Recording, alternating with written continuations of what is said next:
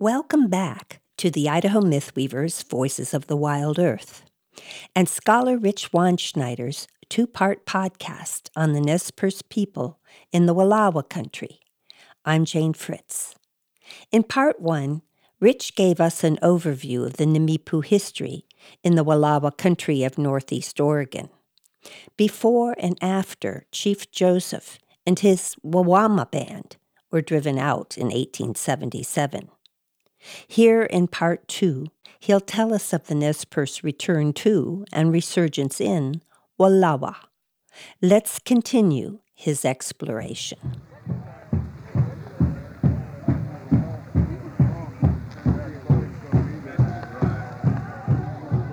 The longer I live in this stunning Wallowa Snake River country, the more complicated the past becomes. The present, too. Like the country at large, we are experiencing a native revival. Fire, fish, and reconciliation with the past are fueling a nationwide surge. That's Ojibwe writer David Treuer's term, and the same is true here. Another truth heralded by scholars today is that while history books often haven't told us so, Native peoples remained on the land and have been active participants in the development of the United States since our beginnings. This is true in the Wallowa as well. The Nez Perce were never completely gone from the Wallowa, and there is a truly new and acknowledged participation of the Nez Perce or Nimiipuu here today. I once asked a Nimiipuu friend how long it was after their removal from the Wallowa and the fighting retreat of 1877 that we call the Nez Perce War before the people returned to the country to fish, hunt, and harvest roots and berries. There were probably Nez here during the war, he said. And now, visiting ancient sites with native elders, I better understand.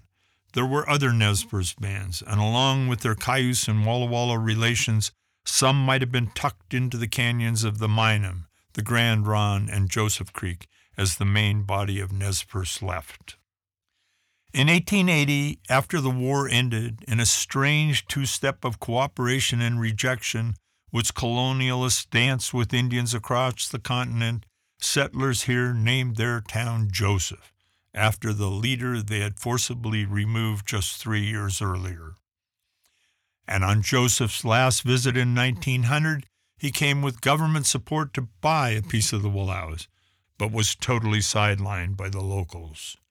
Ironically, in 1919, the Associated Ditch Company, owners of the dam at the foot of Wallowa Lake that wiped out the teeming historical run of sockeye salmon, deeded five acres of land to the Department of the Interior to be held in trust for Indians of the Nez Perce and Umatilla reservations. It was one of five traditional burial sites identified by a mixed group of Nez Perce from many bands. Some whites must have seen justice in these actions, Others looked even then to tourism, cashing in on the connection. Tuitekis, Old Joseph, was reburied here with a large parade and feast for all in 1926. Years later, after the gravesite fell into disarray, an all Indian CCC camp from Umatilla cleaned the site up and built a rock wall, a cistern, and drinking fountain. The Indian CCC crew played baseball against local teams and there were Indian speeches at a rededication. Today, thousands of visitors, including many tribal people, visit the gravesite each year, often leaving offerings at the monument. The white dance with the Nez Perce continued. In 1946, when local boosters, including the actor Walter Brennan, held a rodeo and parade, they called it Chief Joseph Days. The following year, a native dance band from Lapwai, who called themselves the Nez Perceans, rode in the parade wearing headdresses and playing their trumpets and saxophones. For a few years, there were Indian princesses named alongside Chief Joseph's queens. A few natives always participated in the yearly parade, and eventually a powwow grounds next to the rodeo stadium was built. Nez Perce from Lapwai in Idaho, Colville in Washington, and Umatilla in Oregon gathered there and celebrated together. In 1990, Taz Connor, a Nez Perce Cayuse then living in the town of Wallowa, who had participated in the Indian revival at Chief Joseph Days, worked with local school teachers, including the late Terry Crenshaw, to organize a new powwow. It was soon called Tamkaliks. The name means from where you can see the mountains. It was first held at the Wallowa School, then on private land, and finally it moved onto the present site of 320 acres owned by the Nez Perce Homeland. Homeland is a nonprofit governed by a board comprised of locals and tribal members from Lapwai, Colville, and Umatilla. In 2022, Tamkaliks celebrated its 30th year in its beautiful dance arbor, the largest intertribal gathering in the valley for decades. The Wawama, or Joseph Band, long in exile and many driving hours away in Nespelem on the Colville Reservation, are less frequent visitors. But that is changing. Dewey Davis is an elder who now drums in the homeland's longhouse. It was uh,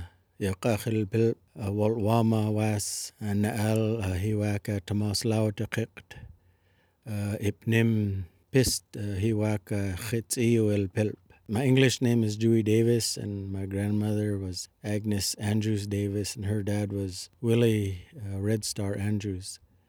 We come from the Chief Joseph Band that got placed at Nespelem. Coming back here is it's like coming home. It feels really good to be here, and you can really uh, feel why they wanted to come back when you come here because it's so beautiful and you know the scenery and the land, it just makes you want to stay. And I can see why our elders wanted to come home, but due to, you know, the settlers and farmers and, you know, the United States government, you know, we, we couldn't come back. They wouldn't allow us. We're still there. You know, there's still many Walt Wama uh, Joseph band still there at Nespelem, Washington. When explaining the Longhouse to non native friends, I just call it Indian Church. The Longhouse is a gathering place for spiritual practices and traditions common to Plateau tribal peoples. The Wallowa Longhouse brings Nez Perce and related tribal peoples together in this ancestral land. It provides a place to celebrate life in all its stages and to give thanks to the Creator. At a recent summer service, there were over a hundred celebrants, most of them native. Yet there are still very few Nez Perce living here. Maybe a more permanent Nez Perce return, including the Walwama band, is signaled by the journey of the species of salmon that come to Wallowa to spawn, including the long ago extirpated ocean going sockeye salmon in Wallowa Lake. Rebuilding the century old dam at the lake's north end, which would allow for fish passage, is a collaborative project between state wildlife agencies, the Nez Perce tribe, and local irrigators, and is inching closer to reality. Nez Perce Fisheries in Joseph, which opened in the 1980s, is devoted to the maintenance and restoration of salmon, steelhead, and lamprey that link the Snake River and rivers of the Wallowa country to the sea. It was a result of the 1974 Boldt decision, which affirmed the fishing rights of the Columbia River Treaty tribes. Tribal members could fish in usual and accustomed places off their reservations. And then, the court said, if the government guarantees the people the right to fish, there must be fish.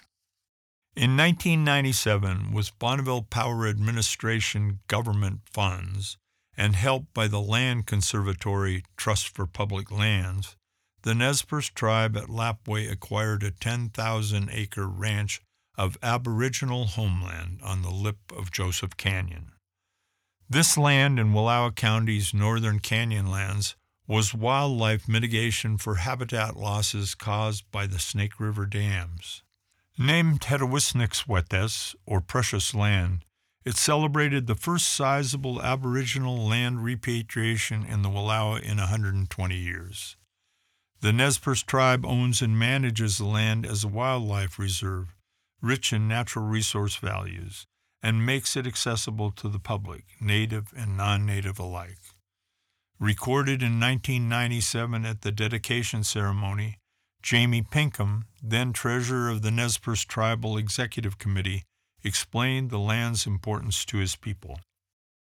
This land has always been, and it always will be, Nez Perce homeland. And despite the tragic history that physically removed a band of our people from this area, it continues to remain our home. Because among these mountains, we continue to benefit from the various bounties that nature offered, providing both physical and spiritual sustenance. And these mountains continue to offer a place to learn, a place to worship, and a place to heal. Pinkham later became the director of the Columbia River Intertribal Fish Commission and today works for the U.S. Army Corps of Engineers in the Biden administration. The flurry of activity in the Wallowa over the past 30 years has grown since homeland and precious land took root. The Nature Conservancy and Land Trust invite root diggers. Tribal governments at Lapwai, Umatilla, and Colville contributed to the purchase of 62 acres on the terminal moraine of Wallowa Lake. Iwat at the edge of the lake, was named by the tribes and is managed by the Oregon State Parks. It adjoins Old Joseph's gravesite and is a sacred site, marking the forced removal of the Nez Perce and the beginning of the Nez Perce or Nimiipuu National Historic Trail. There is a hiking trail with gorgeous views of the lake, mountains, and moraines. One can imagine a village of teepees in the vast meadow once plotted for modern development. The late Horace Axtell's ancestor, a survivor who left in 1877, recalled the quiet. The only sounds were those of the horses and the cattle as we left. Nez Perce Fisheries is working on several easements held by the tribe in the Wallowa Valley. Perhaps the most significant easement is on the land of braided waters of the Wallowa River between Wallowa Lake and the century old Wallowa Lake Lodge. Its gravel beds now serve the spawning kokanee landlocked salmon and await the return of the seagoing sockeye salmon. In 2020, the Nez Perce tribe purchased outright 140 acres at the edge of Joseph, not far from the rodeo grounds and on the lake's west moraine. In the summer of 2021, hundreds of Nimiipuu and visitors gathered for a land blessing at the site they call Amsakspa, the place of boulders.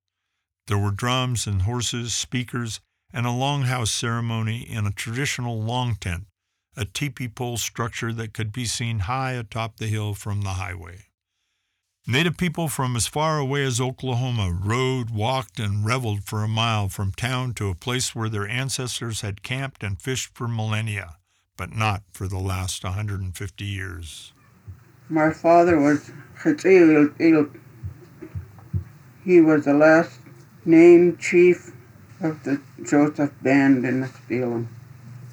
My mother and father took care of the last Chief Joseph.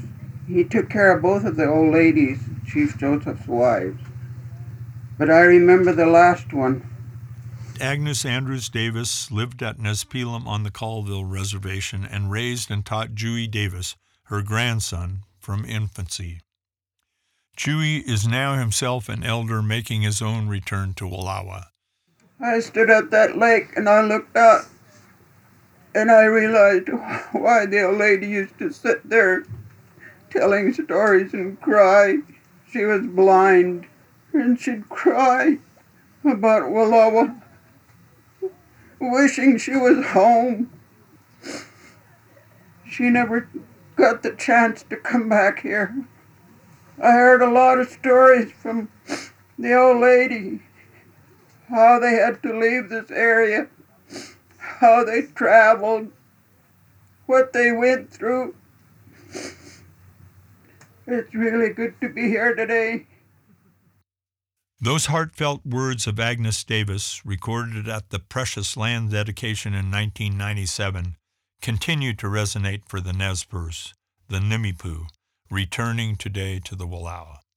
And in the Wallowa Longhouse, as drummers from Lapwai, Umatilla, and Nespelem sing and dance together. One day, the people will return together to Wallowa Lake, and so will the sockeye salmon that have been gone so very long. For the voices of the wild earth, I'm Rich Wandschneider in Joseph, Oregon.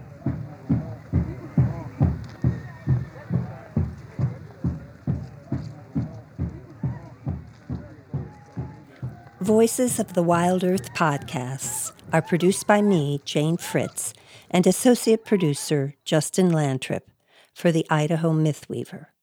Special thanks to writer and producer Rich Wandschneider of the Josephy Center for Arts and Culture in Joseph and Bob Webb of Enterprise, Oregon, for his engineering assistance.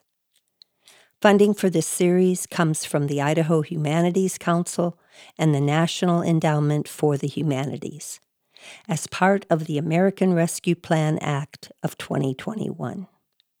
Join us again soon at mythweaver.org. Thanks for listening.